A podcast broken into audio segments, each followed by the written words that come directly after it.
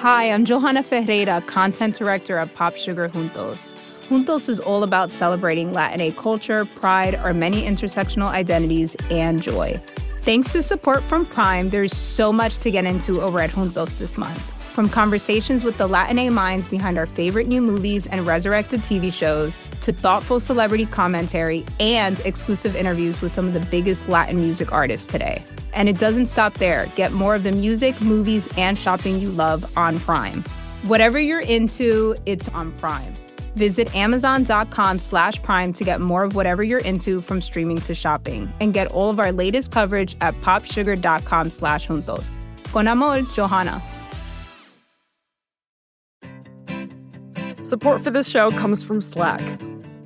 You're a growing business and you can't afford to slow down. If anything, you could probably use a few more hours in the day.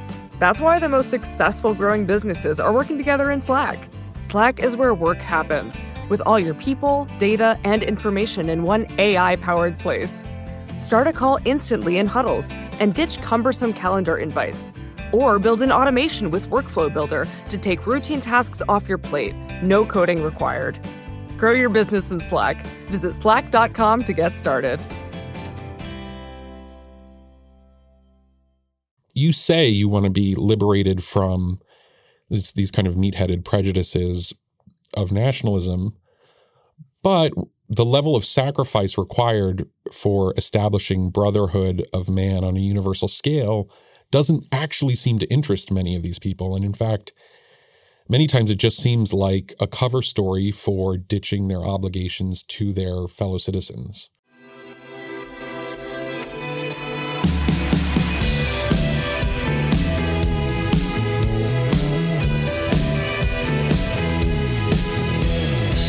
Hello, welcome to Ezra Klein Show on the Vox Media Podcast Network. My guest today is Michael Brendan Dougherty. Uh, I've known Michael a long time. He's at the National Review. He's a very thoughtful, populist conservative, somebody I, I always read with a lot of interest and, and, and admiration.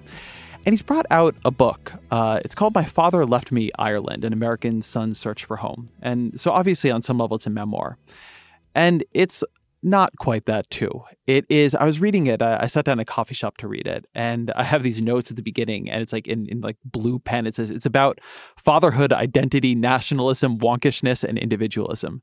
So, so these are about big themes and pretty big things that that that I've been thinking about. The show has been thinking about, and so I wanted to talk to Michael not just about his experience, but about an argument that is laced through the book and one that I think is laced through our politics and our culture now that's really about modernity and about whether or not some of the claims made in modernity about the worth of nations and about the value of a kind of ever empirical, perfecting attitude towards culture rather than a, an attitude of, of, of suffering and, and, grand mission.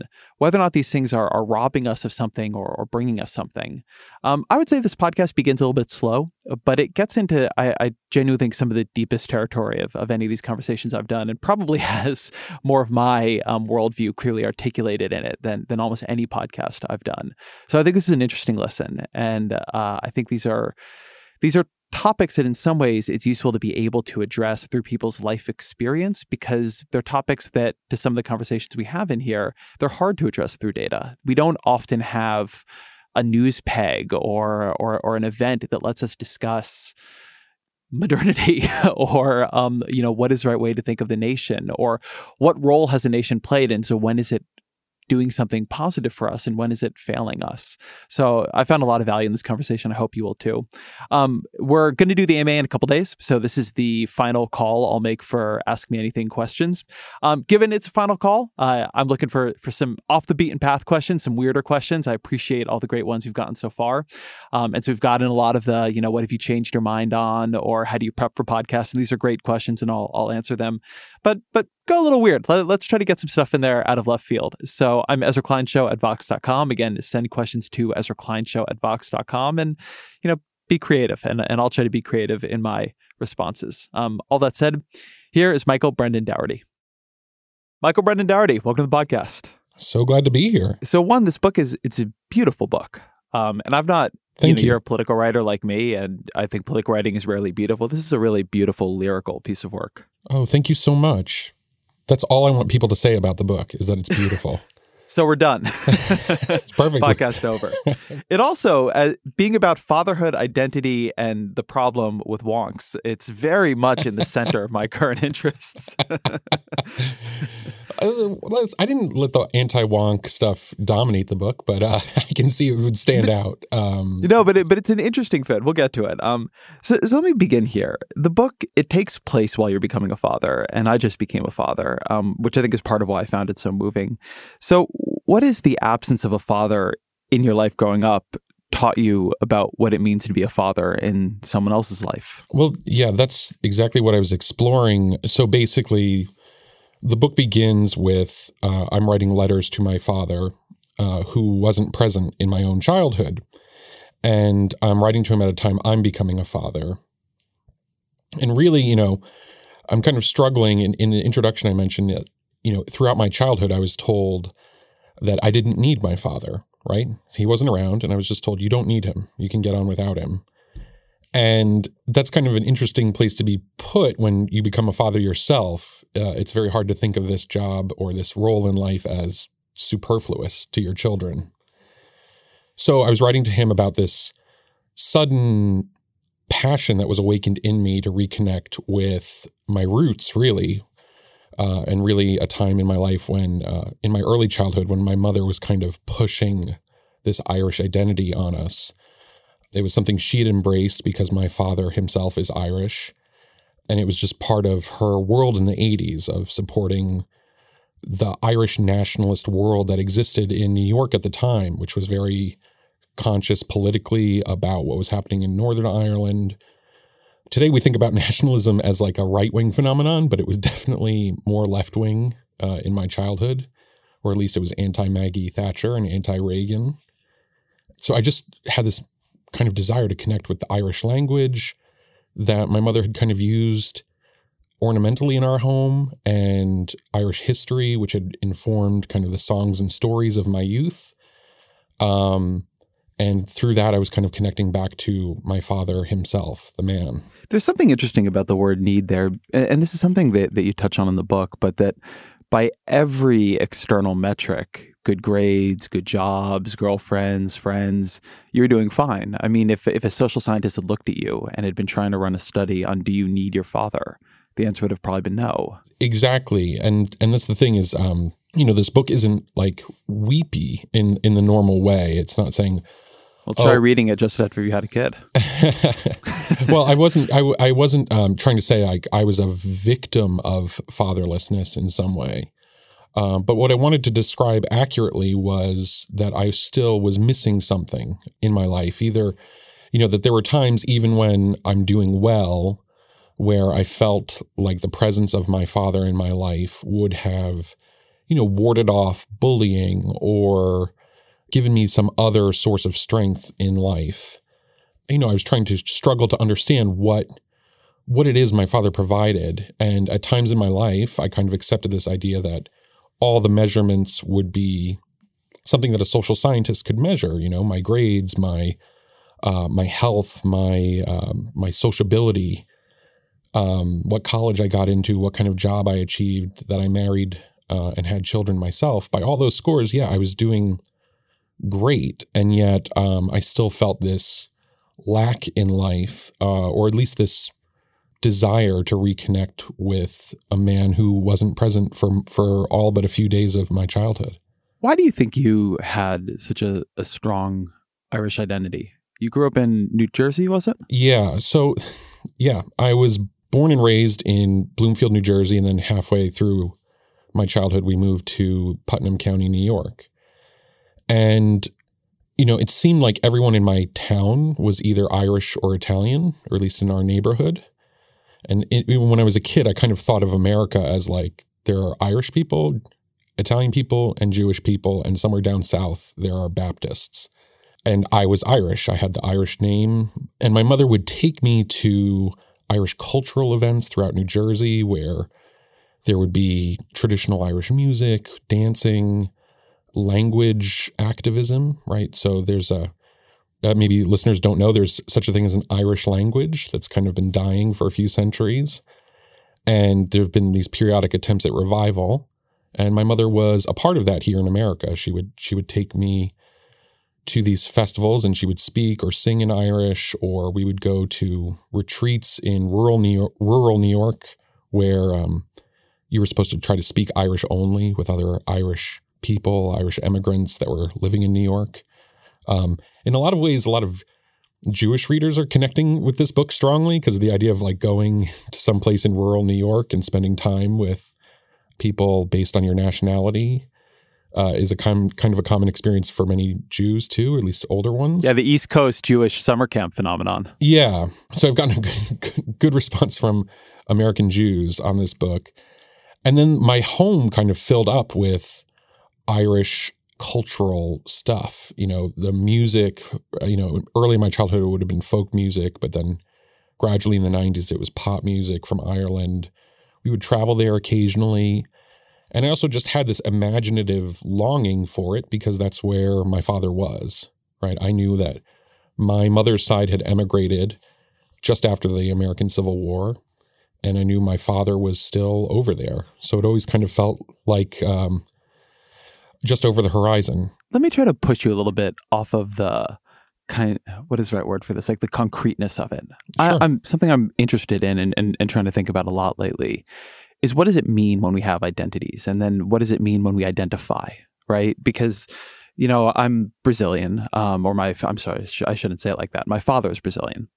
And i have a connection to brazil that i don't have to other places but it isn't a deep identity not in the way that say your irishness is and you know we can look at those questions of identity through the things that surrounded us as a child. Like, you know, I watched the World Cup with my dad, that kind of thing.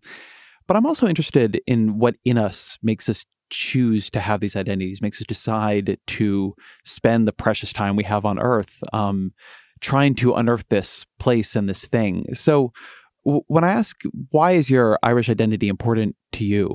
I hear the way in which people try to make it important to you but but Mhm. why is it important to you right why not spend that time on things that are more present focused why not learn to play the guitar right what is it this thing that you know again to go back to the social scientist if a social scientist tried to explain like why you were doing what you were doing it wouldn't it wouldn't come out on the chart really obviously what do you think it is in you that pulls you back I don't know. I think um, for me, most Irish people would look at me and say, "You're you're a Yank," or "You're even something even worse. You're a plastic Paddy."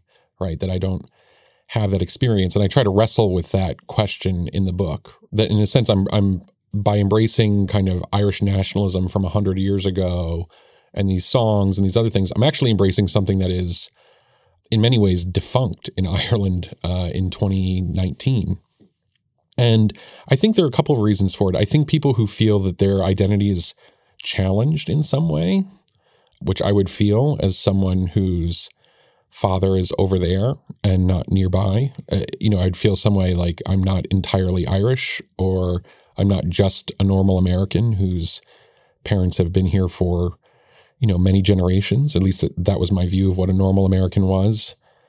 And so yeah that that sense of being challenged i think for me also there's this uh there's this sense i try to communicate through the book of my own cultural formation growing up in the 80s and 90s uh, was entirely this idea of hey you're free to do whatever you want that you can do you can do and be anything. And there's nothing we're really going to push on you. You know the the kind of irish nationalism that was given to me in my childhood was sort of lifted away. It was kind of transformed into just the VHS of Riverdance that was on our television all the time or or music my mother would play, but I was kind of free to decide who or what I wanted to be. And in a way that um, it's hard to describe, I try to describe it in the book, but this sense that nationality as an inheritance or an obligation that that idea of obligation kind of felt dangerous and forbidden in some ways too. You know this this idea that there's an identity that I could have sort sort of an obligation to that pre-existed all my notions about it that felt dangerous and in some ways exciting because the world I was raised in was entirely about you know there's nothing you have to do that you didn't choose to do. So I don't know that kind of had a romantic pull like there's something outside of myself I can I can rely on and that I can take comfort in. And uh, as I try to communicate too, there's also just the Irish story as I was told it to me was inspiring and heroic and romantic in a way that I felt like growing up at the end of history wasn't. I'm so glad you used the end of history right there. I'm so I was so about to go into that, and I'm so glad you you, you brought Yeah. it in here. I mean, I, I did it. I, I don't want the book to sound so heavy as far as like it's um, like it's so academic. But yeah, I refer to. I don't even name him, but I refer a little bit to Francis Fukuyama's book, The End of History and the Last Man. Yeah, it, it, is not. I will say for for readers, it is a a, a lyrical memoir, not an, an academic book. But unfortunately, you've ended up on my podcast, and so we are where we are. It's fine. No, it's just all good. but but but th- this is what I want to go into, and and I want to say for folks who are following along here, we're sort of table setting here because I think the the themes you bring up are really really important to how we live now and our politics and some of the the, the deeper conflicts we're having with each other and ourselves. So we sort of have to build the particular to build to the general. yeah, But I think for a lot of people who grew up in the age we did, if you did not have the the upbringing you did, um, Ireland is an end of history country yeah, right? Ireland is one of those countries where, since I've been an adult, mostly it's fine. You hear a, it is primarily in the news for reasons of taxes. It is primarily in the news as a place that like Apple puts offshore income. yeah, Um, you know, it's a Celtic tiger. It had a great growth story, and you are hearkening back to an Ireland that is not end of history. That is yeah, a place of revolutionary struggle, not a hundred years ago, not even seventy five years ago, but but in our lifetimes. right. And so I know that asking somebody on a podcast to do a like a like a quick history of the troubles is is a, a little bit of a big ask. But but can you just paint a picture a bit of the context of Ireland, you know, I think sort of for the generation right before us, Yeah, for people who don't really know it. I'll go back a little bit further and do one of these super quick explainers. You know, Ireland has always been, uh, you know, for the last millennium, has been a, a security concern for England, right? England doesn't want foreign armies landing in Ireland and being able to stage an invasion. And so England had always had this uh, relationship with Ireland, which has been alternated between colonialism and trying to absorb Ireland. And what happened is after, um, you know, there were Anglo Normans who kind of came into Ireland, became a an elite there, and then gradually kind of assimilated. They started speaking Irish, etc. In the Tudor era, right, King Henry VIII and onward, one plan for English uh, domination of Ireland was to bring colonists and settlers from Scotland into Ireland, and with them came the Protestant religion and so on. And they primarily settled in the northern part of Ireland fast forward to the 20th century, Irish nationalists, most of them Catholics, although not all, want to bring about this separation between Ireland and the United Kingdom, their own form of Brexit, oh, uh, just over 100 years ago. They fight, and eventually, over a kind of period of a few decades, they achieve full separation for 26 counties. And then there's this six county exclave in the north, which we call Northern Ireland today, that had Protestant majorities who preferred to stay in the Union. And that border's become very notable in the news recently because there's a lot of trade over it, which is potentially threatened by Brexit. Now, that six county statelet of Northern Ireland had a, a Protestant majority and a, a significant Catholic minority. And uh, that Catholic minority had basically lived with legal disability, legal and political disabilities, and gradually, as they they challenged it, the uh, sectarian conflict became very intensified in the '60s and in the '70s. And on you know Protestant side, you had paramilitaries like the Ulster Volunteer Force or Ul- Ulster Defense Association. You had on the Irish side the Provisional IRA. It was called the Troubles, and it was literally like a a a street war with lots of terrorism, lots of connivance of authorities. In Dublin intervening occasionally on the side of the IRA, of uh, authorities, the police or the military intervening on the side of Protestant majorities in Northern Ireland. And it was a bloody, awful campaign, the ceasefire of which came in 1994 when we were pretty young uh, leading eventually to the Good Friday Agreement and the current kind of political settlement in Northern Ireland. in 1998. And when I was a very young kid in the 1980s, I mean, we would have been in bars in Boston or in Queens with Irish immigrants, and Americans would be very nationalistic. You know, uh, George Orwell has this line about how it's very easy to be nationalistic about a country other than your own. So my mother was very tuned into the political developments there. Um, you know, Irish political prisoners, hunger strikers, etc. Um, and those concerns filled her letters uh, back to my father uh, as well.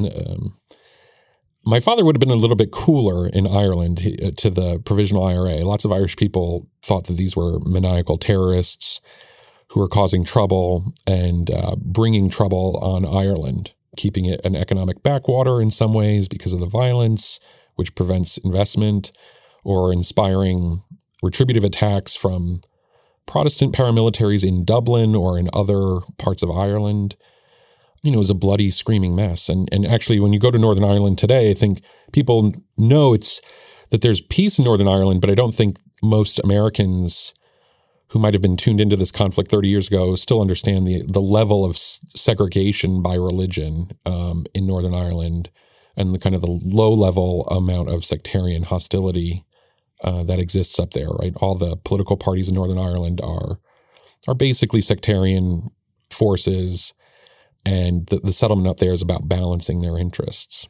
There's a, an anecdote from a book. Um, I want to say this is from Democracy for Realists, but uh, I don't 100% remember. So if I have it wrong, please forgive me.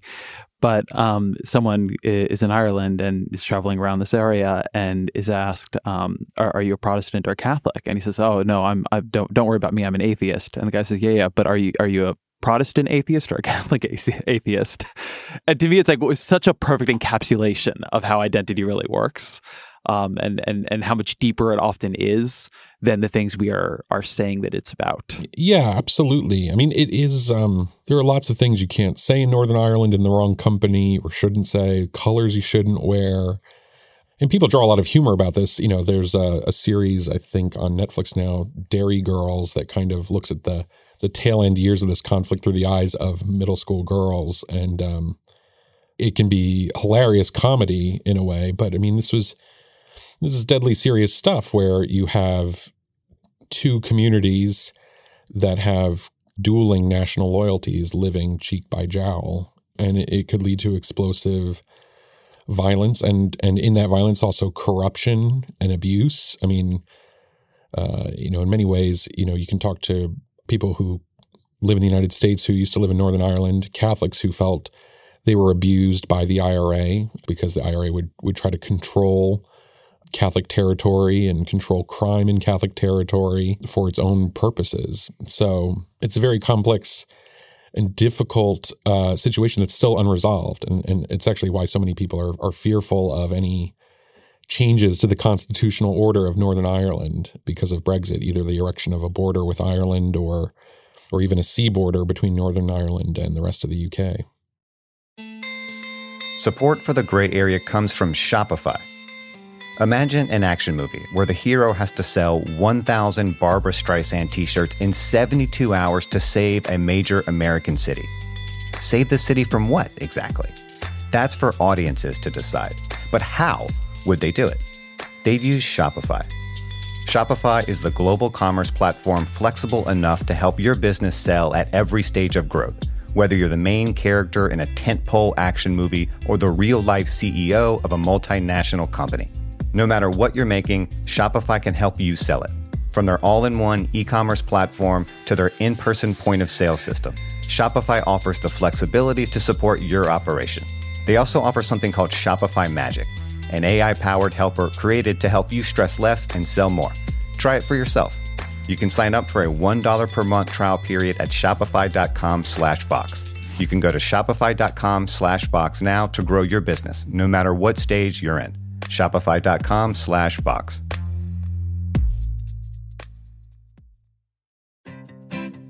Support for this show comes from Slack. You're a growing business and you can't afford to slow down. If anything, you could probably use a few more hours in the day. That's why the most successful growing businesses are working together in Slack. Slack is where work happens, with all your people, data, and information in one AI powered place. Start a call instantly in huddles and ditch cumbersome calendar invites. Or build an automation with Workflow Builder to take routine tasks off your plate. No coding required. Grow your business in Slack. Visit slack.com to get started. One of the things that's really interesting to me to be meta about this for a minute, talking to you here, is that there's this emotionality to this in the book. And, and, and the way it comes out in the book is that modernity's verdict on this period, on these on on the troubles, on this kind of violence, the terrorism that that attended all this. Modernity's verdict is sort of your father's verdict that it was holding back investment in Ireland, Yeah. that it was creating division that didn't need to be there, that there's no reason Ireland and the UK couldn't live side by side in peace. I mean, much more united than divided, and that since the settlements, that's been true. And and in the book, there's um, it seems to me that the role this is playing for you, uh, as you think about it, is that there is a nobility in struggle. A war is a force that gives us meaning, and nationalism is a force that gives our lives meaning. That you think in a toxic way is leached out of modern society. And it's funny because when I hear you talk about this, I feel like you talk about it a little bit in the, the high minded way of, of modernity. But in the book, I would say you have a sort of contempt for that view. Uh, yeah, listen, it's a, it's a mix. I do not want to return to the troubles at all. I don't try to take a big verdict on on the troubles, and in some ways, in the in the book, I kind of talk about how, in some ways, uh, the Irish American uh, support for the provisional IRA was kind of stupid and ill informed in many sense, and and I try to make a distingu- dis- to distinguish between that cause and kind of the earlier period uh, during the Easter Rising in 1916, which I find much more heroic and inspiring. But yeah, in, in the book, I do think that the you know, in a sense, the book is me struggling with the world my parents gave me, and it's a world uh, that they were very satisfied in building. Right, it was a world where they.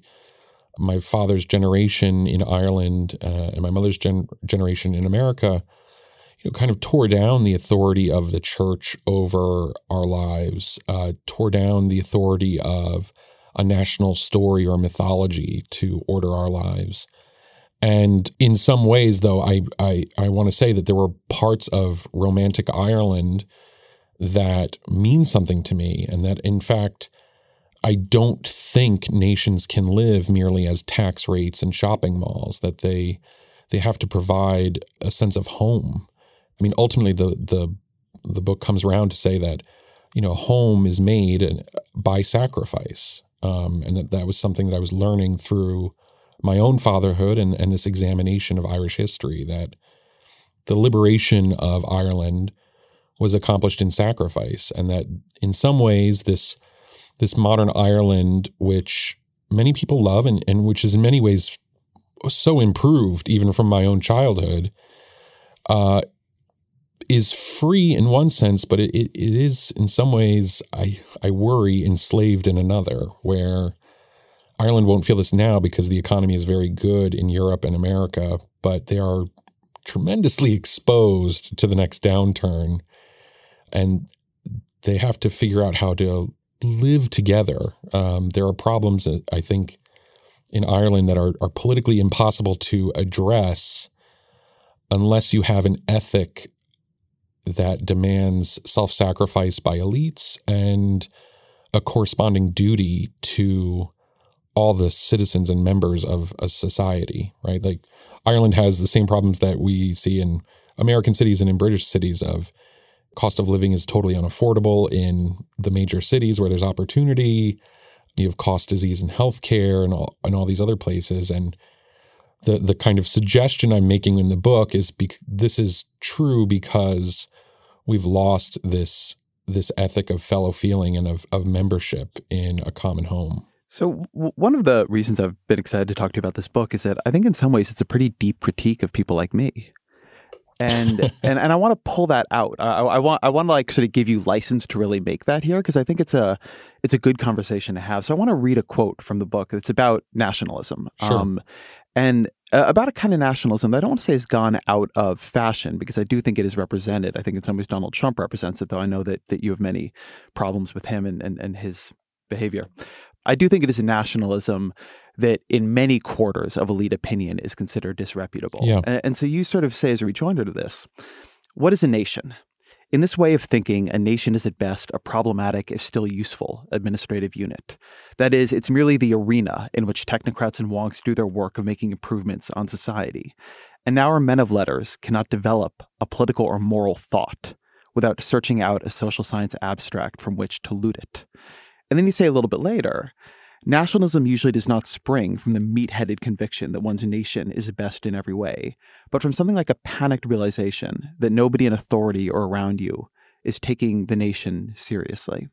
So I'd like you to expand a bit on this mm-hmm. idea of nationalism and, and, what you think the people you're arguing with, whether it's people like me or, or I'm, I'm getting that wrong, are, are, are missing or, or erasing from it. Yeah, I mean, I'm also in some ways trying to to show the something of the Irish nationalism of a century ago uh, of men like Patrick Pearse or Eoin MacNeill or Sir Roger Casement uh, has something to offer, not just as a rebuke to wonks like you, but also to, to some of the modern nationalists. You know, Ireland's nationalist movement of over a century ago was a cultural movement first. It was a movement of writing balladry and songs. It was a movement of promoting art, you know, the stage plays at the Abbey Theater, W.B. Yeats's poetry, uh, Lady Gregory's poetry, and, and kind of uh, recovery of Irish mythology, the recovery of the Irish language itself uh, as a, a kind of badge of pride and resistance when it had been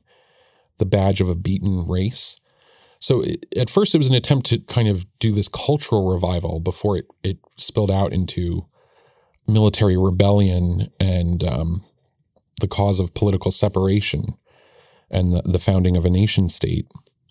And what I wanted to, to put across is that there's some way in which we talk about.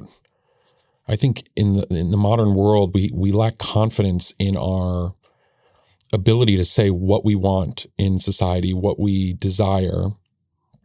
And one of the reasons I chose to write this book as a book of letters is because I found that private conversation in Ireland is is freer than anywhere else I've known on earth. It's freer than it is in America.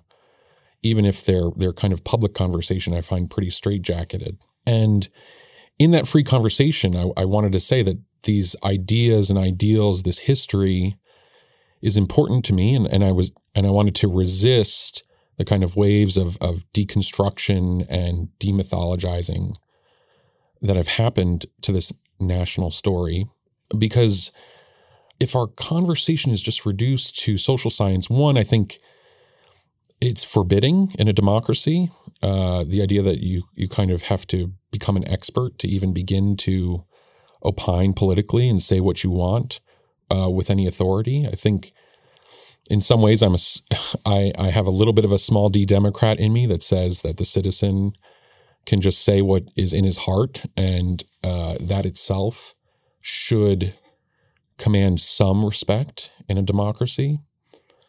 And I think the kind of technocratic wonk age, it has difficulty describing the society it really is because it's so dependent on studies and and measurements and i often think the quality of measurement is is low. I mean, and, and and that's exactly why I kind of wrote the book with this this mystery at the heart of it, which is I am a fatherless child. You can look at all the social science extracts uh, about what happens to fatherless children that they're more likely to be obese, that they're more likely to um, you know not go to college, that their marriages are more likely to fail. They're more likely to be abused as children. Um, they're more likely to be abused by authority figures in schools or at church. Uh, none of those things happened to me. And yet, uh, I still wanted to be able to say from my heart that I missed my father and that I, I wanted to be with him. And I wanted that, that personal desire and that personal expression of in the home run parallel to and connect with this idea of um, a homeland.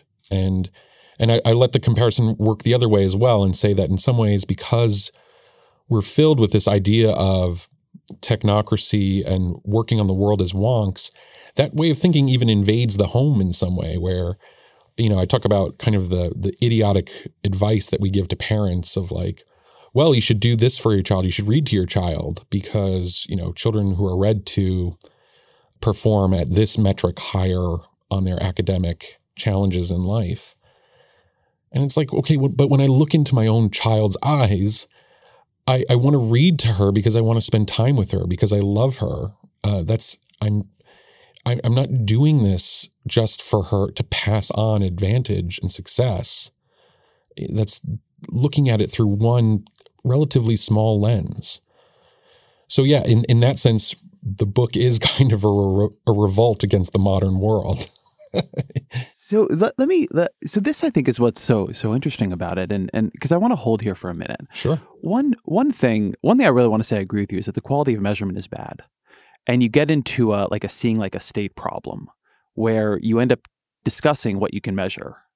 And because what you can measure is something like academic performance, much better than I, I think a lot because I've been reading a lot of parenting books, how much more discussion there is in parenting books about how to make your child smart or rich than how to make them good. Right. Yeah. Um, there's so much more discussion than that, and I'm so much more worried about how to make them good. Um, but yeah. that said, and I think this kind of unites the conversations about about nationalism and wonkishness and and and, and the rest of it. I'm somebody who I think, uh, like in in these conversations, uh, and I often see myself represented this way. Uh, like I like stand in for the wonk, right? I ran I ran yeah. a site called Wonk Blog. Like I've done, I think probably more than anyone else in the culture right now to try to reclaim the word wonk from like somebody who is boring um, to somebody who is trying to take an approach to solving problems. And I often see, I often see that approach derided or dismissed as an approach that lacks a, an emotional or soulful core. And I don't think of it that way, but but I do think of it in a way that I think offers a, a challenge to some of what you're saying here, which is, in some ways, and I'll speak for myself here. I feel enough. I feel so much, and I feel so pulled by what I feel that I don't trust it. Mm-hmm. That I think a tremendous amount of being an adult and being in modernity is disciplining some of what our intentions are as humans. And and and the good thing that social science cannot do 100%, but it can help us do is discipline some of our intuitions. Oh, those people are bad? No, well, actually, like when you look at it, um, having these things that in society uh, look a way you don't like, maybe it's good for people, or maybe you have to maybe, you have to take a different way. Um, and, and, I could come up with examples on this, of course. Um, but like for instance, actually one that is really hard for me to deal with is that, oh, you think that everything's just an argument? Nope, actually all the social science says that argument basically doesn't work. Persuasion right. doesn't work the way you think it does. Sorry. Um, this is not just a debating club. And even if it were, debating clubs don't convince anybody of anything anyway. And and I feel this way about nationalism. I am somebody who I feel very deeply connected to my Americanness. It's very important to me. Yeah. And I also believe on some level that the beauty of nations one of the things that has made them important is that part of the great project of the human race is to expand our circle of empathy, expand the circle of people and even beings who we care enough about their lives to bring them into moral consideration. Right. And the nation was a story we told in order to expand beyond the units we were able to do before. And I am really, really, really grateful to that to the extent that it helps us do that. And then when I see nationalism do the opposite, when I see it become a way for us to contract our circle of empathy beyond what it could be or what it should be, to dehumanize other people, to say that the people coming here as refugees, whether or not we are able to take them, that we don't need to morally be concerned with them. Mm. That's where nationalism becomes concerning to me. And that's not because the nation is just an administrative unit. It's because the nation is a moral unit, but it's not the final moral unit. It's a, a moral unit helping us rather than hurting us. And I think a lot of this discussion about nationalism, it kind of elides that. And and what I like about your book is is there's an argument that nationalism gives us a purpose. And I think the question for people like me is whether or not that purpose can actually be expand it out. Whether or not that is possible, or somehow we've hit like the final the final building block unit of of purpose. I, I hope we haven't, but but that to me is a place where a place where these things come into tension. I think that there's a there's an easy critique of things like eh, social science, technocracy, or nationalism, as if like everybody's just making their decisions based on that for for no reason. But to some degree, I think that the a lot of the people doing it, and, I, and I, I do think this for myself, are doing it because it's so hard to force yourself to go beyond your feelings and your intuitions and try to think what might I be wrong about? What what kind of external right. things can I grab onto that can discipline me when I am angry or when I have something where this is how society looks fair. But maybe how society looks fair is not going to be good for even the people I'm trying to help. Well, you know, it's interesting too. You know, we're both we're we're both of us expressing the same moral direction, right? We're both we're both of us trying to defend this idea of not just empathy but right action, right? And so I think you noticed in my in the book you know the way I talk about nationalism and, and the way I talk about my own life and, and, things I saw, you know, for instance, my mother suffer in the world as we've made it in the 80s and 90s. What I saw was, uh, you know, and in the quote you read, this idea that people were so wrapped up in their own individual aims and prizes and that the the common inheritance that belongs to a nation that binds it that helps us bind our moral imagination to each other that literally helps me to become the type of person who would in the a moment of stress or an, um, a moment of peril throw my life away to save you right? That common bond inheritance, I f- often think, is threatened by not just kind of capitalism, but the, this attitude around modern capitalism and modernity that in fact all our duties to each other are kind of illusory or they're they're only useful. I, th- I think people maybe aren't as good-hearted as you. Some some technocrats aren't as good-hearted as you and and and really, this is kind of a mechanism for attaining power and control and prestige and status only. That at bottom, that that's what people really believe. And in fact, that's sometimes what lurks a little bit beneath uh, writers like Jordan Peterson, who I made a, a brief and disparaging allusion to in the book. Uh, this idea that, well, at bottom, biologically, it's all about struggle and status and hierarchy. And our high ideals really aren't connected to reality. They're just sort of how we cope with it. And I wanted to argue against that and say, no, actually, your family is real. The, a, a, person's fatherhood is real. A person's nation is real. And there are real debts and obligations that come with that. And I agree, you know, nationalism obviously is associated with some of the worst crimes in human history. And, um, you know, I tend to think of nationalist politics as a kind of phenomenon where the loyalties and the bonds we have as a nation come into an irritated state because that's a lot of what nationalist politics is, right? Everyone notices it's so irrit- its character is very irritated. And so, where you find uh, that sense of national loyalty or bond threatened by a large irritant, say like you're in Kiev in Ukraine, you have this large irritant in Moscow. And so you find a lot of nationalism in Ukraine. You find a lot of nationalism in Northern Ireland, uh, both unionist and Irish nationalist because there's this irritant of uh, people sharing six counties but having divided national loyalties. But I think in most times, I see the role of someone like me, who's kind of a national conservative, is to kind of foster those almost pre political bonds of national unity and protect them from what would disassemble them or, or derationalize them. My critique of kind of anti nationalist wonks is often that, well, you say you want to be liberated from these kind of meat-headed prejudices of nationalism, but the level of sacrifice required for establishing brotherhood of man on a universal scale doesn't actually seem to interest many of these people. And in fact, many times it just seems like a cover story for ditching their obligations to their fellow citizens right? Like I'm too busy, you know, tending to uh, common humanity to worry about my neighbor. and so I think we're both working on the same moral impulse, but we might have different diagnosis of of where the danger of going wrong is in this. Right, in this and and to, and to back up your point, there there are plenty of cosmopolitan internationalists who spend their day doing high frequency trading. Right, Um, not to solely pick on the high frequency traders. Um, Right. And it's an easy thing to believe and, and, and not an easy thing to, to try to work towards. But I guess I, I just don't know how much force I think that critique has because, you know, run through the things that can give you a moral purpose or a, a, a, a unit of brotherhood, right? Just the ones even we're talking about nationalism, religion.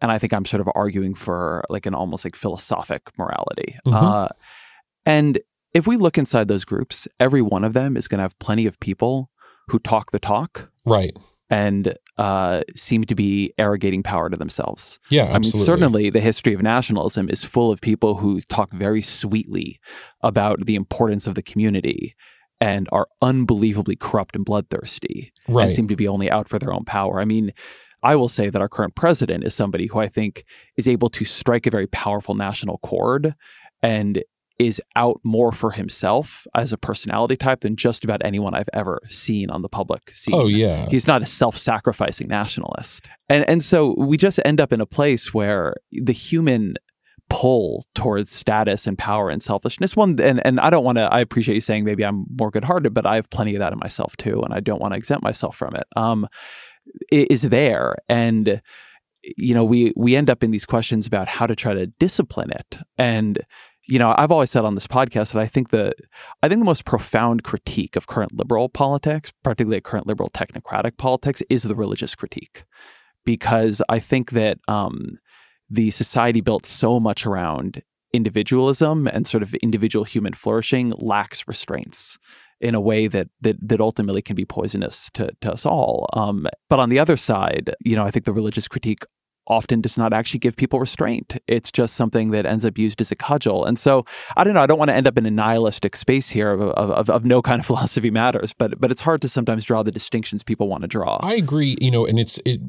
You know, on a fundamental level, I also happen to believe that every kind of political paradigm that you or I invent, if it achieves and becomes a vehicle for exercising power, it will naturally attract opportunists and self seekers who will, over time, discredit it. Fundamentally, that is kind of what happened in Ireland, right? They have this revolution in 1916, then the Anglo Irish War, which is 100 years ago now. They establish an Irish Free State, and that state becomes the site of a lot of corruption and failure. And that corruption and failure, whether it's the you know stuff we hear about in America, like the Magdalen laundries, or um, the industrial schools in Ireland, which were rife with abuse, those failures and moral enormities then discredit the whole paradigm. And similarly, I think we saw, you know, in some ways, the moment we're living in now politically is trying to assign blame for things like the Iraq War or the financial crisis over a decade ago and say, okay, was it internationalist? Was it a kind of a silly moral cosmopolitanism that informed um, kind of the, the failures that are, have been associated with this political order? So, so I do think that that will happen. Uh, and that's why I kind of took this book to focus on this very kind of to explore some of these questions on a, on the microscopic level, at the level of one family, and then one kind of small nation, which has been a symbol both of nationalist fury and resistance, and then is now also now turned itself into and constantly protests that it is the you know one of the most liberal, most cosmopolitan, most modern countries on earth. Um, Ireland is funny in that it's the only country on earth, English speaking country on earth, that feels the need to tell everyone we're modern. It's it's funny that you say your your book has had a warm reception among Jews because some of what you say about Ireland is very applicable to Israel. yeah, I mean, and it's it's part of the American experience for myself. Most Irish Americans don't have as strong a tie to Ireland as I do, where I have this direct biological link to someone living there, to many people living there. But many Jews do have a biological link to family members who live in Israel or who are thinking of living in Israel or have the right to go live, live in Israel. And so, yeah, there is definitely that idea of a split identity. And yeah, there, there are parallels too 100 years ago between the Irish nationalists and uh, Zionists, right? This idea of recovering a language, trying to recover the manhood of a nation and establish a nation state uh, that's independent and that looks after the interests of the nation. So, yeah, there, there are a ton of parallels there. Hey, this is Scott Galloway, author, professor, entrepreneur, and most importantly, host of the Prop G podcast. We got a special series running on right now called The Future of Work, where I answer all your questions on surprise, the future of work. Questions including what are we missing when we work remotely, or how do we handle work life balance when a major opportunity comes knocking? From the provocative to the technical, we're offering insights you won't want to miss. So tune in to the future of work, a Prop G Pod special sponsored by Canva. You can find it on the Prop G Pod wherever you get your podcasts.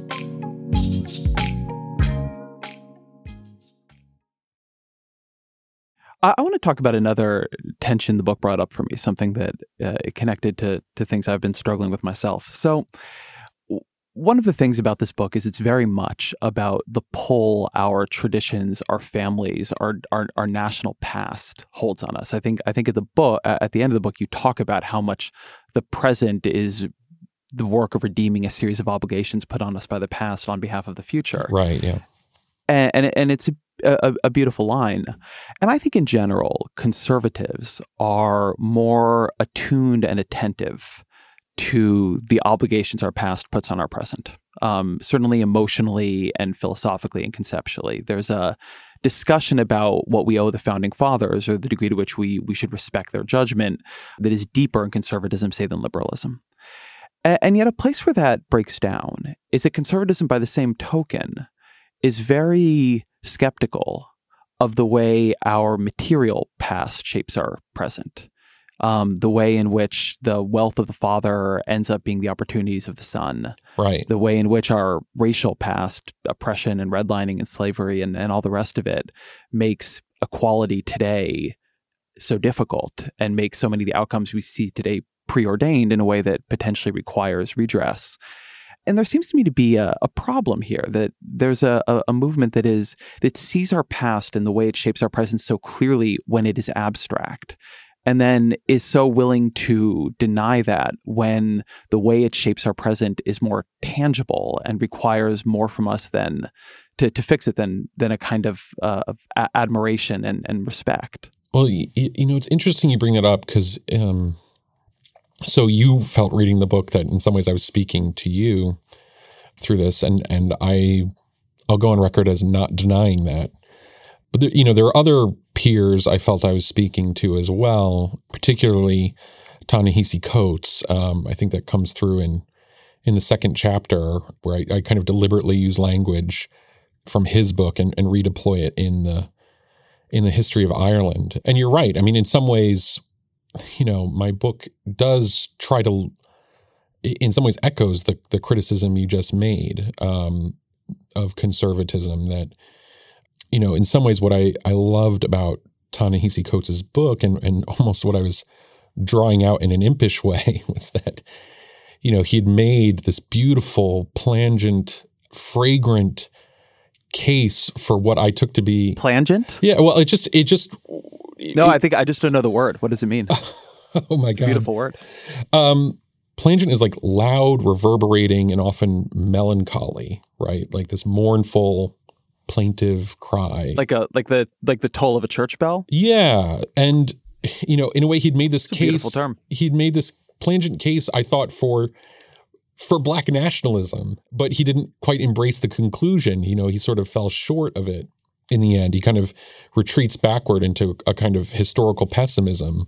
And what I look at is I look at the Irish struggle, and I, I looked at a figure like Eoin MacNeill, who tried to excavate the actual material harms that were done to Ireland by the colonial project of England in Ireland or by its union within the United Kingdom of Ireland and Great Britain.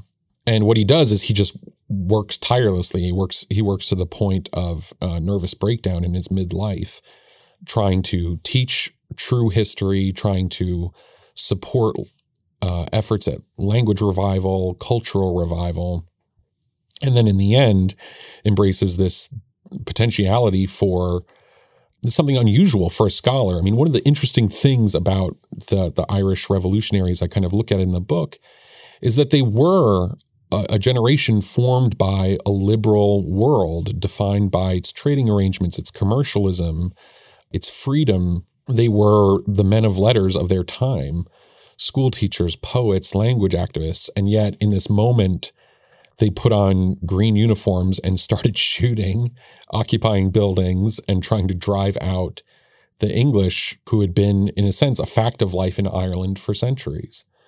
So yeah, I wanted I wanted people to look at that.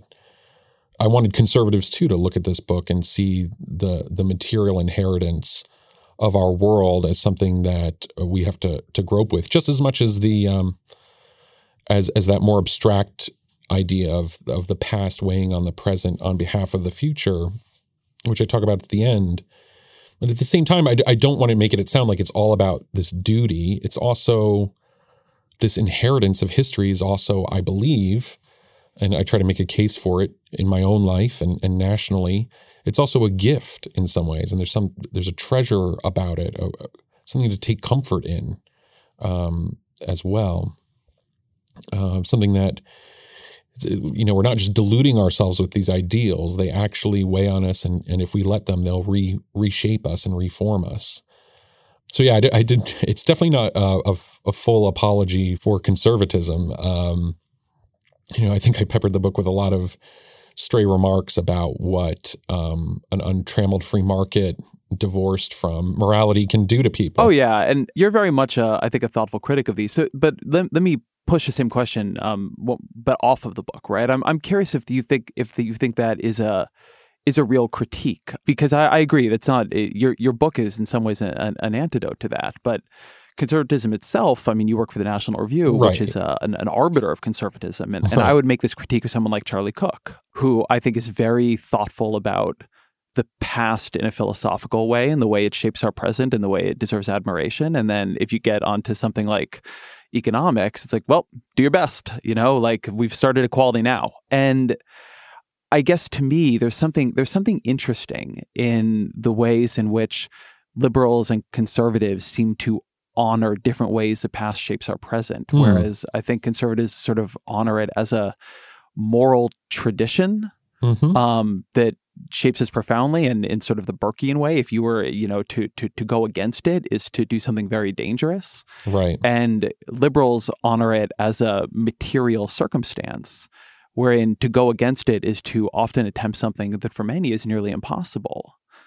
And there seems to be something interesting in the way then the two sides flip when you change the topic. Right.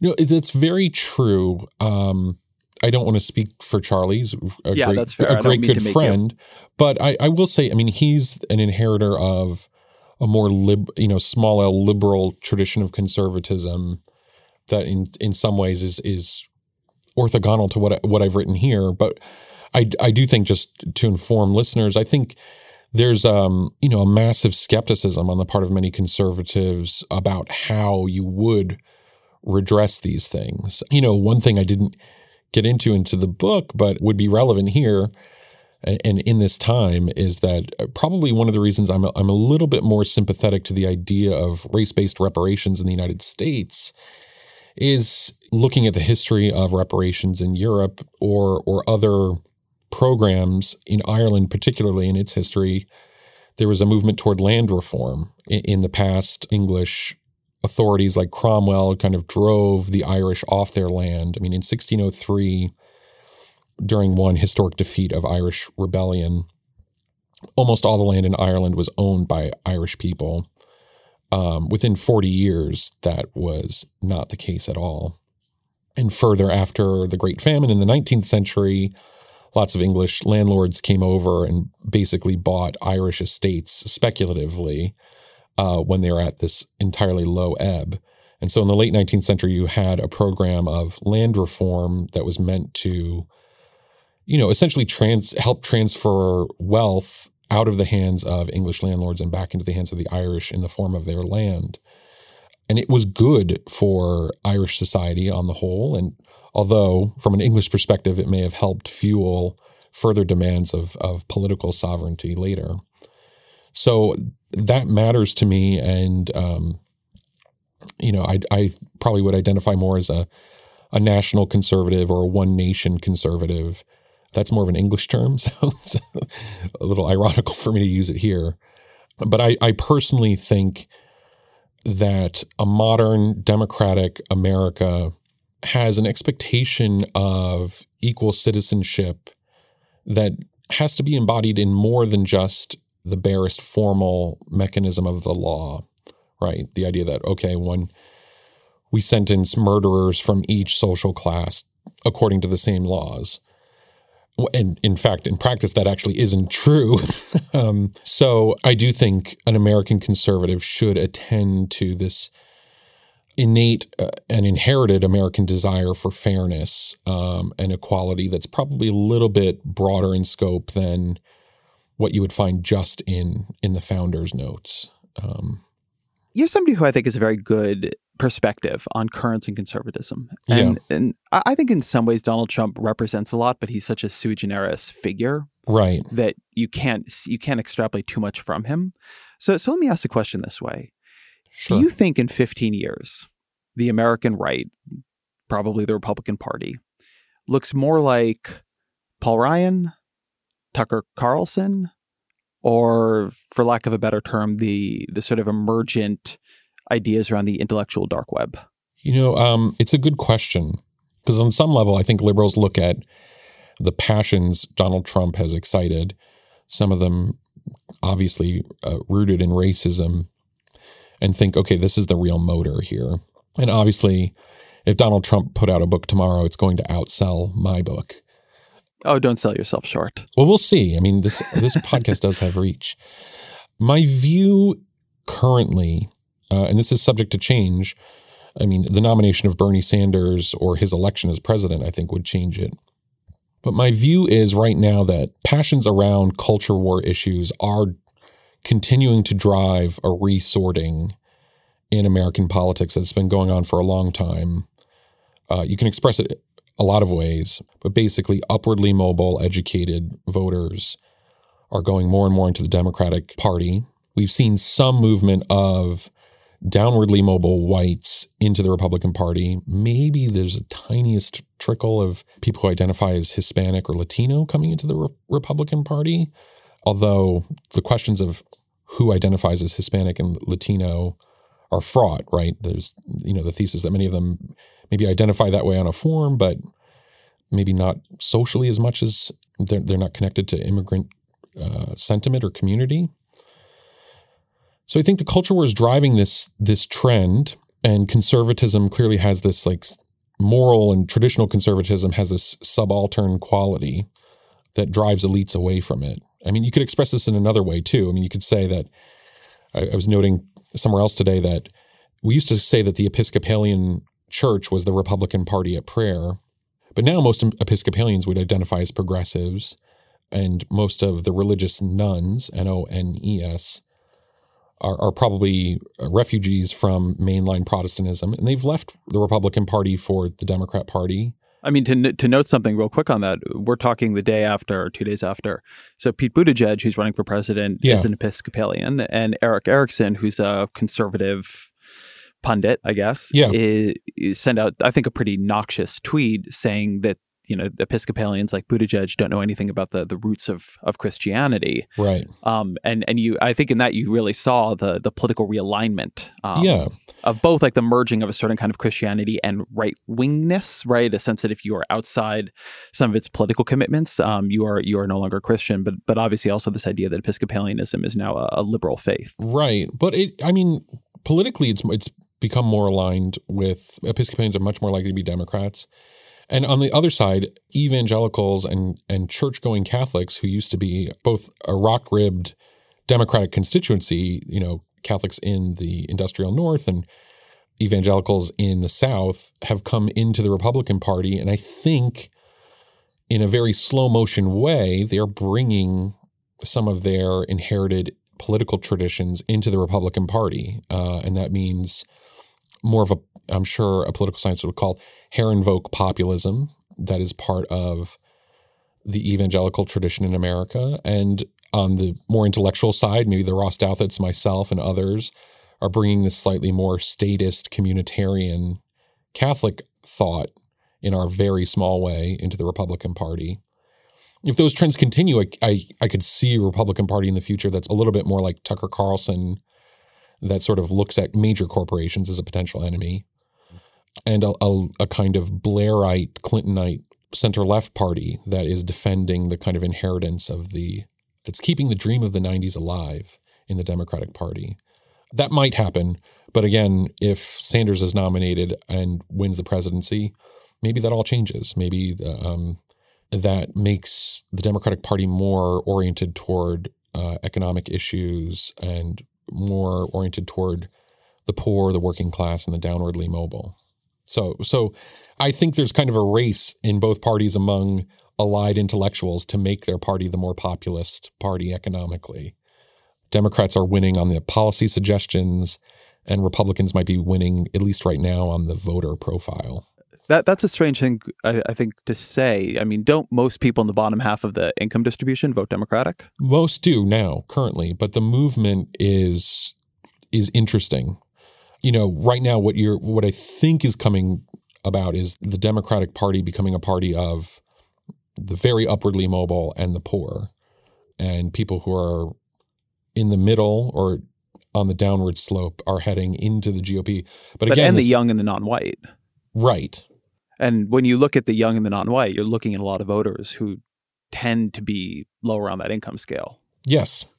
So I, mean, I, I feel like I, I'm pushing on this a little bit because I think sometimes there's a, it's like economic populism is represented by the white working class, but then if you look at people who are actually in the working class, it's a lot of people who don't fit that 52 year old machinist in right. West Virginia profile. No, that's that's very true. I mean, those jobs are are going away. I mean, I but uh, there is a cultural disconnect too, though. I mean, I mean, it's been years since I worked in a I worked in a factory years ago when I was in college, a chemical factory. It was by far the most diverse workplace I've ever been in. People got along very well, t- took care of each other on the shop floor, which could be dangerous. But there were there were a couple of striking things about it. Like if you were looking at it politically, uh, one because it was working class, it had no sense of the mannerly way we talk about identity or uh, issues of political correctness or polit- politeness in in the class you and I are currently in. And on the the level of voting, the white voters tended to be uh, Republican and kind of populist in orientation and in attitude politically, and recent immigrants, non-whites, tended to be Democratic. But they could be alienated in some ways by um, you know if you if you tried to uh, you know if a well-meaning even if a well-meaning Republican from HR tried to correct the the way men were, relating to each other on the shop floor, it would be pretty alienating alienating to the workers. Maybe it's not a vote moving issue, but we'll see. I, I, think I think all that's true. I mean, I think uh, Matt Yglesias calls this the Great Awokening. Yeah, and and to me, a lot of politics right now is becoming cut on the line of do you feel comfortable and excited about the demographic changes in the country and the ways that that might change power and politics? Or do you feel kind of scared and alienated by it? Right. And it doesn't mean that politicians can't communicate those changes or shape them in ways that are more or less comforting to people. I think Obama actually was probably the most masterful politician, um, arguably that we've ever had, but certainly in, in, in my lifetime, at both representing and embodying a, and, and discussing these changes in a way that was inclusive. But even him, and, and you and I may disagree a bit on on the nature of his communication, but but I would say even him, even he left the country significantly more divided on this than it was because you know he he was who he was and he had the skin color he had and and that changed politics in in measurable and, and, and serious ways and something i think with bernie sanders and all these folks is that there's a lot you can do as a politician but there's also the structure of america and american politics itself and you can frame it as a conflict of national identity. I, I, think that one way to look at this is there's going to be a real fight between a national identity of America as what makes America America Is it at a place that changes and grows and brings new people into it and is always trying to perfect itself and become a more equal and tolerant nation? And what makes America America is more who we've been and what we've been, a sort of more Donald Trumpian view of it.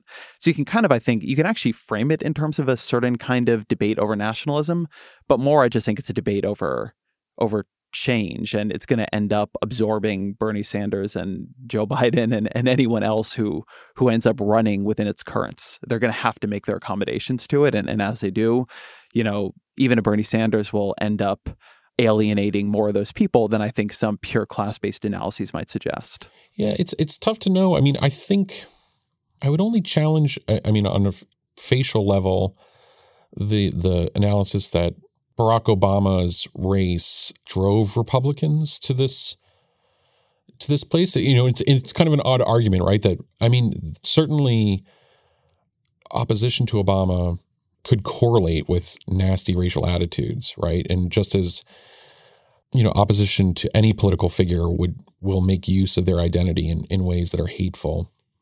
But it is a weird argument to say that like people who hated Barack Obama so much that they voted for him twice and then vote didn't vote for Hillary Clinton. Like, you know, I I wonder sometimes that there's a lot uh, uh, how much of our politics and our our view of like what's at stake in our politics is really just an epiphenomenon of the fact that Clinton didn't run a great campaign and has never been a great candidate, right? Like, if if another Democrat had been nominated, you know, we might be talking having a completely different discussion about uh, America's future. you know, might be more economic in nature than than about identity and anxiety about it. I'm not sure. Look, I, I definitely, I, if Martin O'Malley had been nominated and had won a kind of banal election over even Donald Trump, I, I do think we'd be having a different conversation. But but to stand up for the social science again, yeah, um, there's a lot of social science produced even before the 2016 election, which shows racially resentful whites leaving the Democratic Party for the Republican Party and shows more racially liberal people of all races moving into the Democratic Party. And there's just no doubt, like it is, I, I, don't think, given the evidence we have, it's arguable. And this is one of these places where I push for evidence because I do think it disciplines our intuitions that Obama further aligned the parties around the issue of race. I mean, it just happened. He, you know, and and and it was downstream of him too. You know, I think like one of the good arguments about this is to say, well, Republicans really hated Bill Clinton too. But if you look at the Clinton healthcare bill, how you felt about race didn't change how you felt about his bill. And if you look at Obamacare, it did like dramatically. It's no, it's big. true. I mean, the the argument that I guess people are having that are more into the, the social science literature would be the one that I think Eric Kaufmann has advanced that American whites or British whites who feel more within race warmness don't necessarily feel outgroup hostility at higher levels than racial liberals. But uh, I, uh, my book, my book abjures social science because in some ways there are so many people doing it that I, I thought while they're zigging, I'm going to zag toward the literary and the historical. Well, I'm actually I'm interviewing Eric in a couple days for the podcast, so I will not make you have the conversation I'm going right. to have with him. no, no, no, exactly right. Like I read his book, and and at the end of it, I was like overwhelmed by the data, and I felt, you know, personally like I didn't, um, I wasn't sure if I knew more when I came out afterwards, or I was less confused. I mean, one of the things with all this is we're inside the story now. You know, like there's data, but the data is it's all incomplete because I mean the story isn't and never will be complete, yeah. and things are going to go in ways that even if we're interpreting the data correctly, we're not drawing the right you know extrapolations from it. And so, I mean, it gives you a sense of certainty one one shouldn't have, right? Like all the people who thought Obama's election meant we were entering a post-racial period, and it's like, what better data could you have than an African American being elected to the presidency, and then he's followed by Donald Trump. Um, you know, I'm not saying there's nobody who thought, who I think had a, it, at this point, what we'd see is a more correct view of this and, and understood racial backlash should follow racial po- progress. But there are plenty of perfectly good social scientists who didn't. So, so data can only get you right. so far. Well, and also there's, there's, you know, sometimes I think one of my objections to the the social science approach is I'm not sure we all always have good mechanisms for sorting out people's motivations when they answer these surveys uh, on on their attitudes you know, so for instance, I'm a conservative. I live in New York State. You know, a pollster calls me up and starts polling my attitudes. Now, it's an anonymous poll, but while you're answering the questions on a survey, I think it's a totally normal human motivation to think, well, I don't want these answers, the answers I give, to be used as a license for politicians I dislike to move against my interests. And so I think that's why we get so many um, surveys and polls where people seem to be giving a partisan script that they've inherited, even when the, it makes no sense, right? So, like famously, a few years ago, I think PPP did a poll on whether Republicans wanted to bomb Agrabah, the city in the movie Aladdin, and um, many Republicans were for this. And then someone on on the other side of the polling world did a poll of Democrats, and you know, do you want refugees from Agrabah? And of course, they pulled yes. And if someone called me up and asked me, you know, do you believe Andrew Cuomo has horns um, and worships Satan? In the the comfort of my anonymity, you know, would I give a pro Cuomo answer? I would like to think I would, just based on fidelity to the truth. But I do wonder how many, how often we're we're polling people. The act of polling itself automatically calls to mind partisan or social scripts that we deploy for our use rather than actually reporting the truth about our feelings. I'd say a couple things on that. So one, I think troll polling is bad. Um, what you're talking about with what PPP did, it's funny, but it's bad. Um, people shouldn't do it. Two, I'd say what you're saying is people essentially align to what they believe their party wants them to be, what they believe their group needs from them, um, in giving answers. And it's not their deepest feelings, certainly not the feelings you would get from them if you sat down and spoke about things for an hour right. or two. But I actually think there's more signal in that noise than, than, you're giving credit for. I mean, the way a lot of people approach politics is they fall in line behind their party. I mean, we've seen that very much right. with Donald Trump, but, but, you see it all over. Um, of course. You know, I mean, look at the flips on how people feel about Russia in the past couple of years. Yes. So, in some ways, when pollsters end up eliciting that response, I think there's something true to the criticism that this isn't our truest self, this isn't our most deliberative self. But then I think there's also something very um, that, that it's showing something about how we actually end up engaging with the world. It's not like our truest, most deliberative self is the one that channels into our political preferences much as the the people we support. I mean, most people they don't care that much about politics at all. So, you know, they kind of have a general throw in with a candidate who who works for them and and, and then they go about their lives. But then the the final thing I guess this is like my big my big rousing defense of, of, of the wonks in social science. Um, there's no doubt that all of our data about the world is imperfect. Uh, you know, I'm always trying to get people to to recognize this difference between the kind of data we collect in physics, and maybe the physicists are like, no, no, that data is terrible, but the kind of data we collect in physics where you know there are things you can objectively say about the world and the kind of data that is un like is irredeemably poisoned by the fact that you are just observing society and society's complex and you can't disaggregate things and run the experiment a different way right, and, yeah. and, all of that. And it's a reason to be data skeptical, but I, I, do think sometimes people use it as a reason to say, fuck it, I'm going with my intuition. That's um, true. And, you know, knowing about the world is a hard, like it's a hard thing. Um, and I, I would certainly like plead guilty to, I'm sure headlines I've written and so on are, are overly declaratory about what some piece of evidence or another says, um, you know, and how seriously we should take it. But but nevertheless, I do think sometimes there's a, a tendency to you want to like it's like the complexity of the world freaks us out and like we want to we want to just like step away from it and then it's like well you can't fully trust polls so i'm going to go with kind of what i want to believe and then i think we end up in a place where we're probably we're probably further, not closer, from the truth. Well, you know, so my response to this, I'm going to circle it back to to my book for a second, is that you know one of the the kind of arguments I make uh, historically in it, and I guess I could even intensify it, was that the kind of revolutionaries I talk about and that inspired me in writing this book and whose lives I kind of immersed myself in uh, you know, while my wife was pregnant with our first child and in the first months of my my child's life, you know, many of them had, you know, a view of the world where, you know, for instance, there's this one uh, historian I talk about, Eoin MacNeill, who was very much trying to to uh, recover Ireland's own sense of its history and you know in some ways save it from these pious legend tellers and and and so on and and put it on something firmer. And he was opposed to an armed rebellion in 1916 because he took a very calculated view. And he, he said um, in one letter, I think, to Patrick Pearse, another character I, I talk about in the book a lot, you know, that uh, Irish nationalists were satisfying themselves their own desires and and trying to soothe their own frustrations about their very difficult political situation, and they were kind of consoling themselves with slogans that didn't quite match up with reality.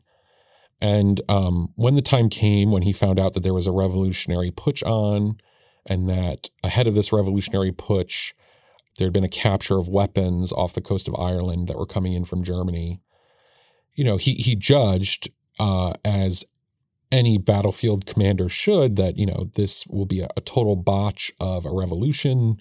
Uh, it will fail militarily, and um, somewhat informed by the just war tradition, he c- would conclude it's also therefore immoral to do.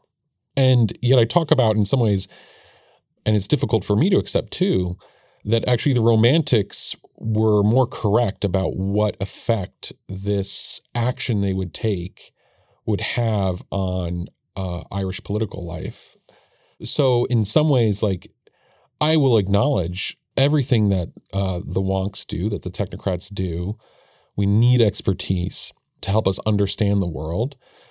But sometimes people who have this strong intuition about where politics is going or what effect their actions would have that you can't quite see in any available data sets, sometimes they are right. Um, that they shock us.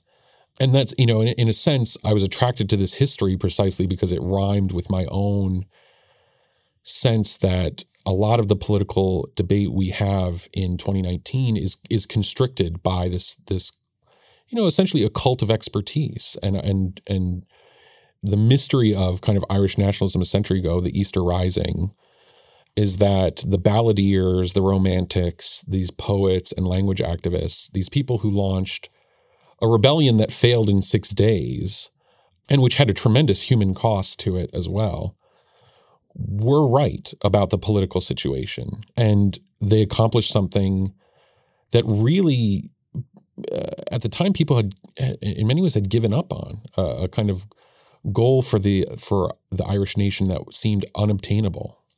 Um, so, yeah, I mean, it, it's maybe I've picked one of the few things in history where this is true, where um, where the Romantics were right, but it it at least comforts me to know that sometimes they are. Oh, I don't. It's funny because that's just to me. It's look, there are questions you can bring data to bear on, right? We were we were discussing earlier why did people vote for Donald mm-hmm. Trump, um, and I think I think we have a lot of data there. And then there's questions you can't, right? Which is, is it worth it to you to try to launch a doomed bloody rebellion to be the spark that lights the flame? Right. Yeah. Like you can't. can't it's not. A, it's not. A, can't go to a university for that. Right. No. Well. Um, you know that's a that's a different question. But, but also, but the question, but the so the question I would say then though is that does the way that we engage in politics, right? Like we both said at the beginning of this conversation that we're we're moved um, in a sense by moral concern and moral action. We're impelled by this sense that okay, we both have talents to offer the world, insights and brains to apply to the problems of our common life. And does our formation in this world where we uh, look for just the available data sets, where we look at markets as a judge and arbiter of so many questions in political life, does that world shape us in a way where we can't see the opportunities to act that actually are more dramatic and effective? That men who, in a sense, are leading with their hearts would go if they could find a way to license themselves. So, what I want to try to think about that for a second and what it means, because Basically, I want to t- I want you to take up arms against injustice.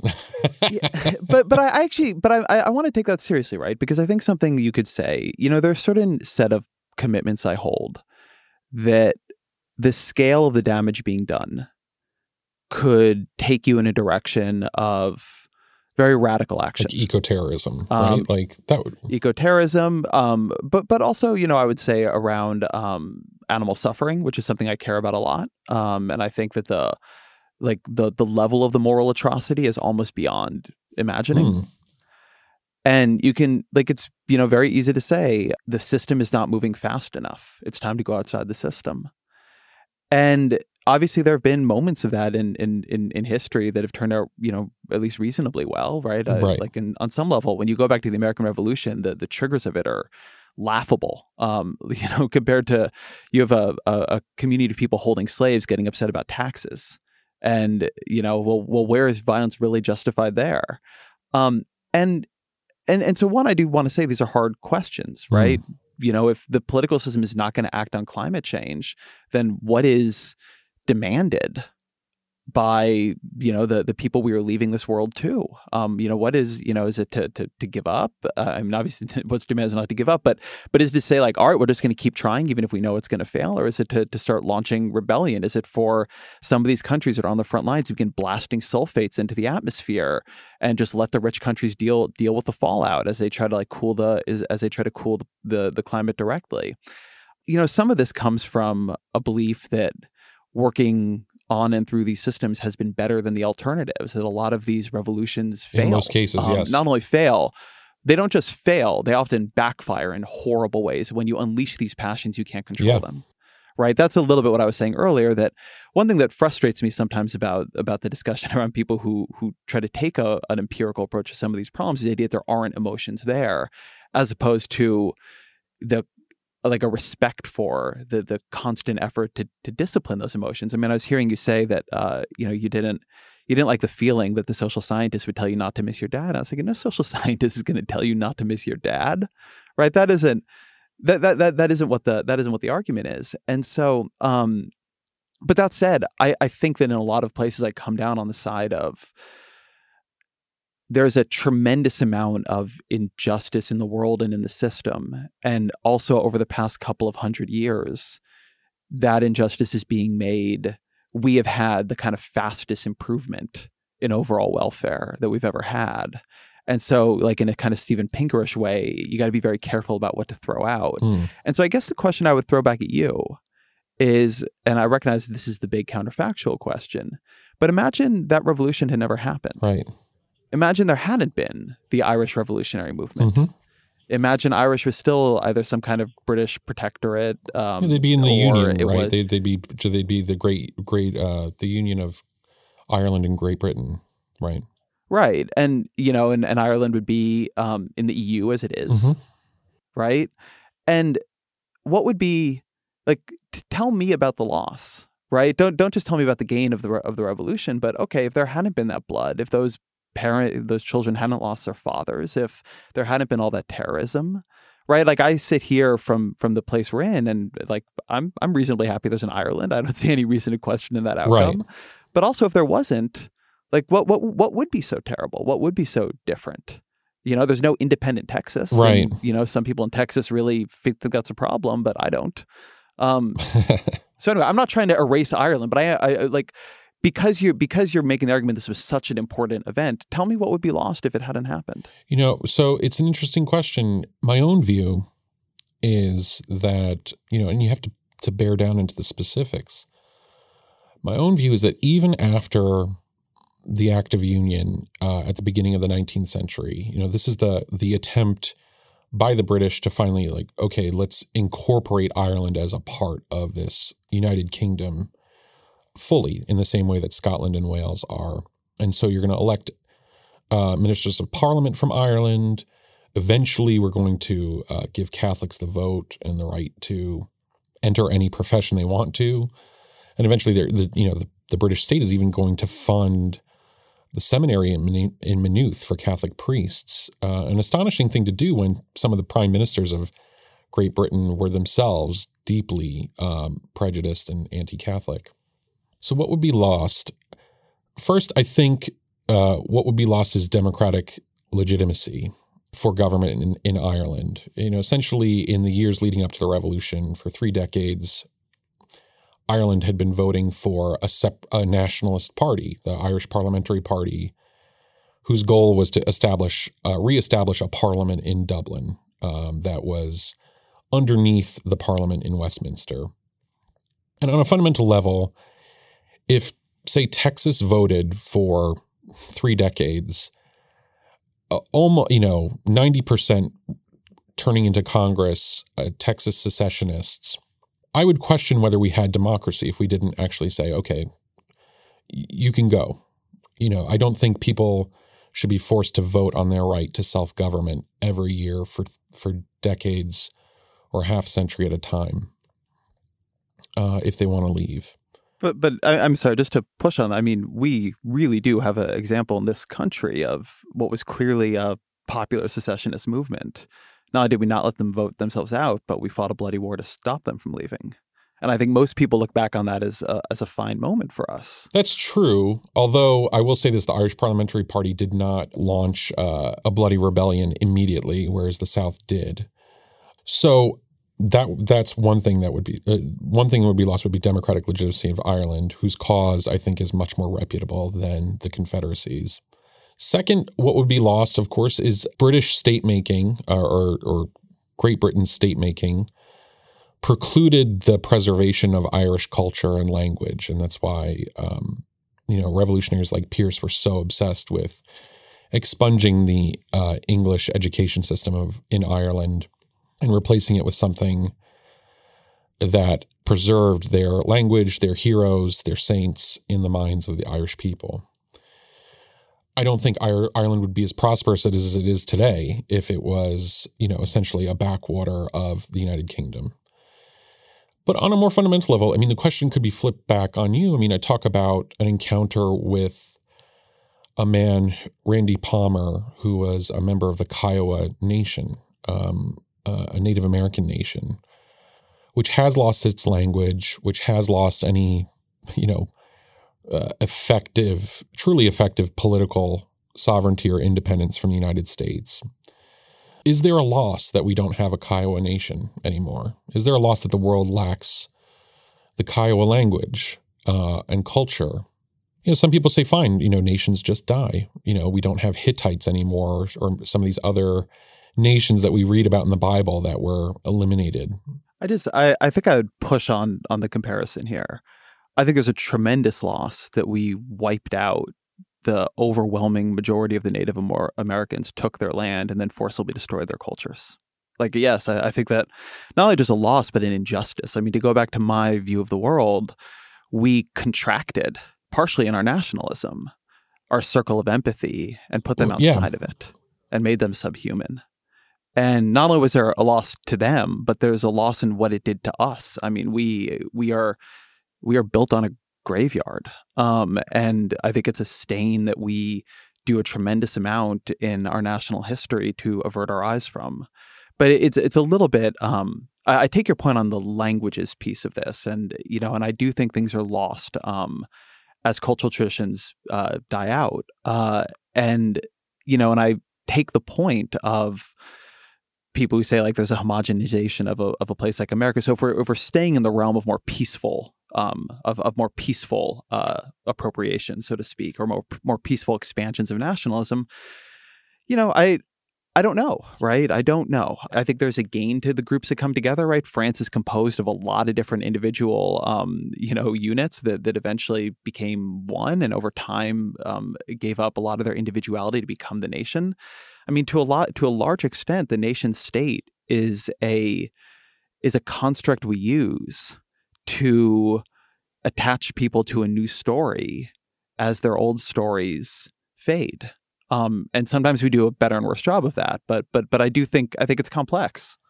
It's true too that you know there are things uh, you know there are Irish cultural preservationists right that would say you know, hey, we created this language preservation movement, but actually what it produced in the 20th century was a standard form of the language that was leeching away and destroying the the actual native existing dialects, right? Um, so yeah, it is a question, right? It, it is a mystery, and I don't think that nationalism. I, I, first of all, I don't even quite think nationalism is a political philosophy that stands on its own. I think these are these, these are his phenomenon that can only only be really described historically. But it is a question, you know. It, uh, there's a loss when we lose the uh, when we're losing the language of Brittany, um, the Breton language, which is another Celtic language that was on the the northwestern coast of France. Is the gain worth it of incorporating Bretons into France, which is a great nation? I think it's up.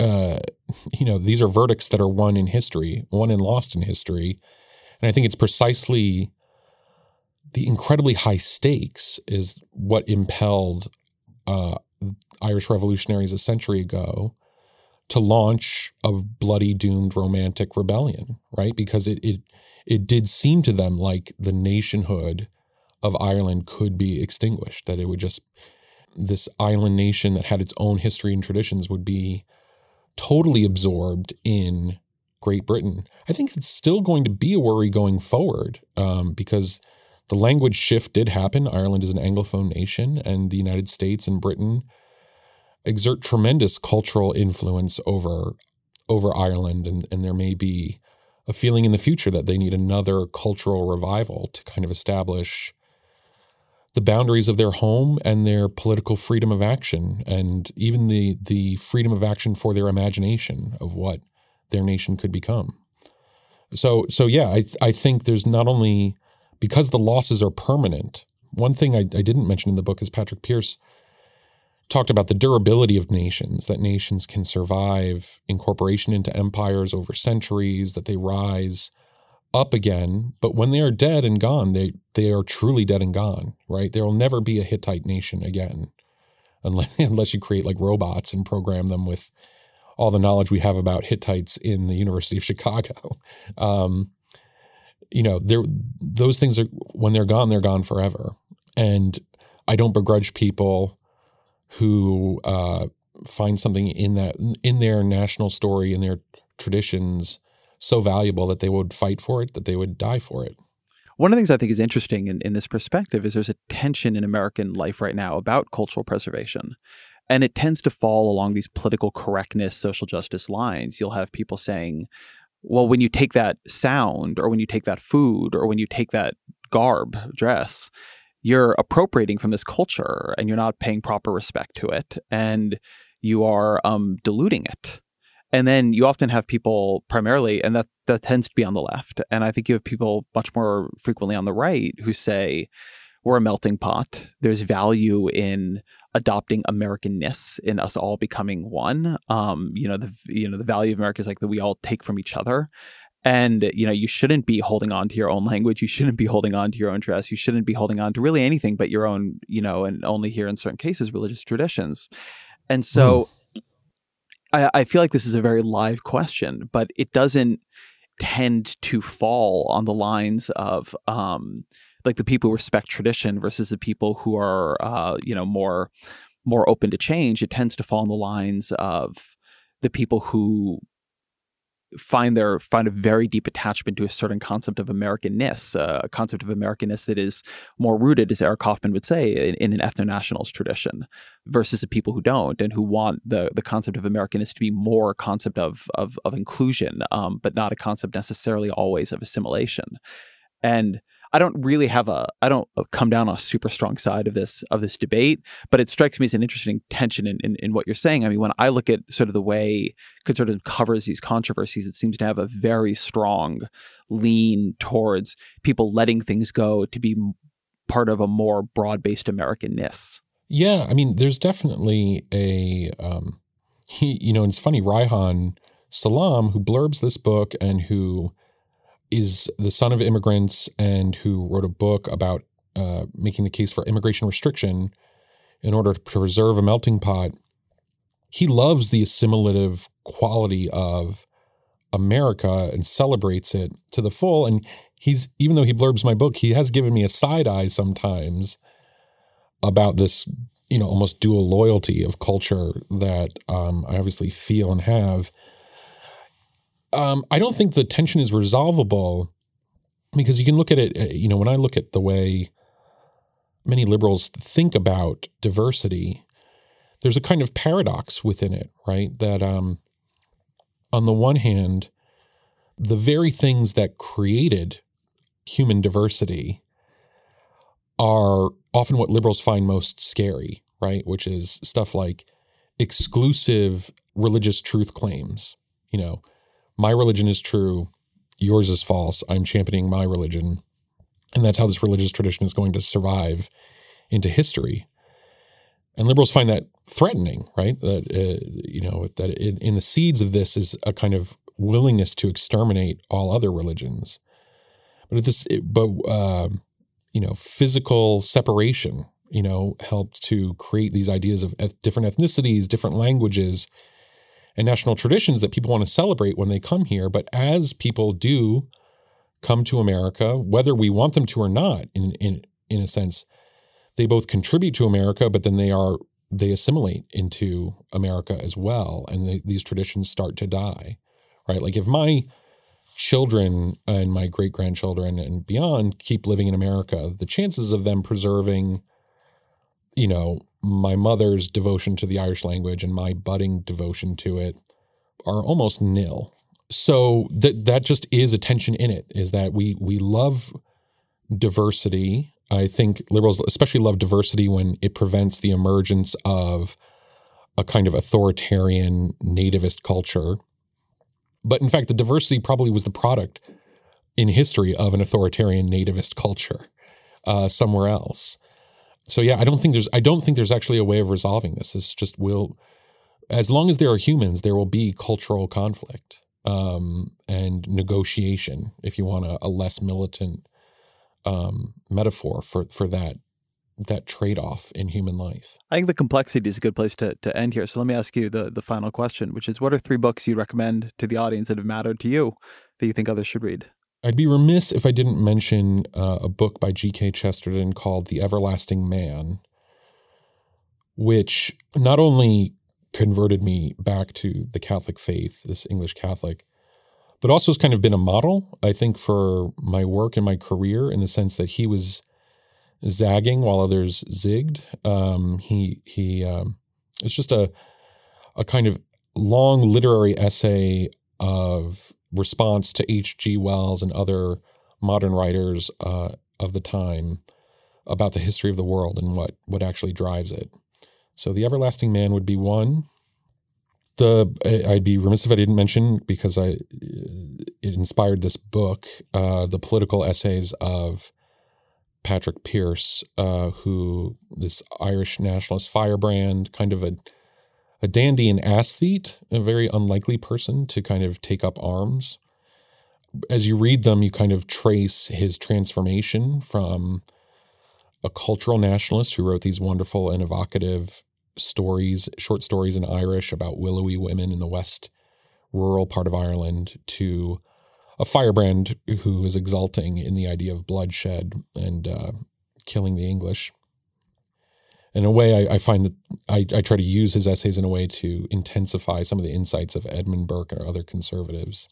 Um, and the other important book I would say is um, an influential book to me, although I've come to disagree with it more and more over time, is a book by James Burnham, who is a predecessor of mine at National Review. Um, that sounds very grandiose of me. But he wrote a book called The Machiavellians, in which he kind of explicates uh, the thought of several Italian political theorists who he, he thinks of as realists when it comes to politics and power, and um, kind of theorizes that the emergence of liberty in the modern world is really the the emergence of a balance of elite forces. That without a kind of balance of elite interests um, an elite will run roughshod over um, not just the majority, but everyone. Um, I reject his book in some ways because he, he kind of it has an almost nihilistic heart where he he views all elites as ruling by force and fraud, uh, and I don't think that's entirely true. I, I, I do think it's possible for elites and political leadership to um, endeavor to govern justly and uh, by the truth as they best know it. Uh, so I have, a, I have, a little bit more hope for humanity than I think James Burnham did when he wrote that book, but it's still very powerful. Michael Brendan Dougherty, thank you very much. Thank you. Thank you to Michael Brendan Dougherty. Um, I enjoyed that conversation a lot. I hope you did too. There, there's something I've been thinking about since we had it, and I don't even know if I'm able to communicate this correctly, but but it's something I notice a lot on the podcast. I feel like I have the experience on on this show of you read someone and and they have a worldview or they have a worldview about your worldview. And and the two are really distinct. You know, it's wonks versus populists or, you know, I don't want to say Republicans and Democrats because I do think those are pretty distinct. But but there's a way in which we draw categories, um, particularly in writing. I, I think writing, uh, as much as it it feels oftentimes like it is a space that rewards thinking. It's also a space that rewards very sharp drawing of lines. Um, certainly nonfiction writing and certainly political writing. And so I often have the experience of bringing someone on, someone from the socialist left or from the populist right, or somebody who thinks differently about identity than I do. And when we talk, um, neither my worldview nor theirs are as totalizing as they would seem if you just read our writing. And I don't have a grand view on this. And it's not to say that, that people are, are um, coming on and, and soft pedaling it. I don't think they are. It's more to say that something that's made me respectful of is the way writing creates categories in the world that are sharper than those categories appear. And that it's possibly something to, to think about in writing um, when you're reading people's writing, or even when you're doing your own about the ways in which, if you had a conversation, uh, some of the the lines wouldn't be as sharply drawn. Um, and it turns out that the the trade offs people would be making are less total and less clear that, that, that than it comes out to be. I do wonder um, how much of our disagreements are not fake. I am not. I want to be very clear that I'm not saying that, but do are heightened by the context in which they play out the zero sumness which political competition requires, right? If your elections are zero sum, as I never tire of repeating, and the the effort to make points clearly and crisply and comprehensibly that attaches to writing, such that those points become much more self-contained and much sharper in ways that denies or erases the fuzziness that is inherent in all of our thinking and the ways in which even even the schools of thought we choose to opt into don't always mean that we've abandoned as much of the schools of thought we're not part of as it can sometimes appear. So I don't know. This is something I'm reflecting on a little bit. Uh, I, I, wish I were better at writing in, in, ways that allowed for that messiness. And whenever I try, it seems like the piece itself is just messy, and then I get it edited and it doesn't survive. Um, but I don't know. It's a real, it's a real constant uh, challenge of the show to realize how much sharper the disagreements seem off of it than on it. And I don't think that's because they necessarily are. I think it's because where a disagreement is happening has a lot to do with the content of it, much more so than than, than we like to believe. Anyway, so that is the show. Um, thank you to Topher Ruth for uh, engineering in Berkeley, to Jeffrey Geld for being my producer. The Ezra Klein Show is a Vox Media podcast production.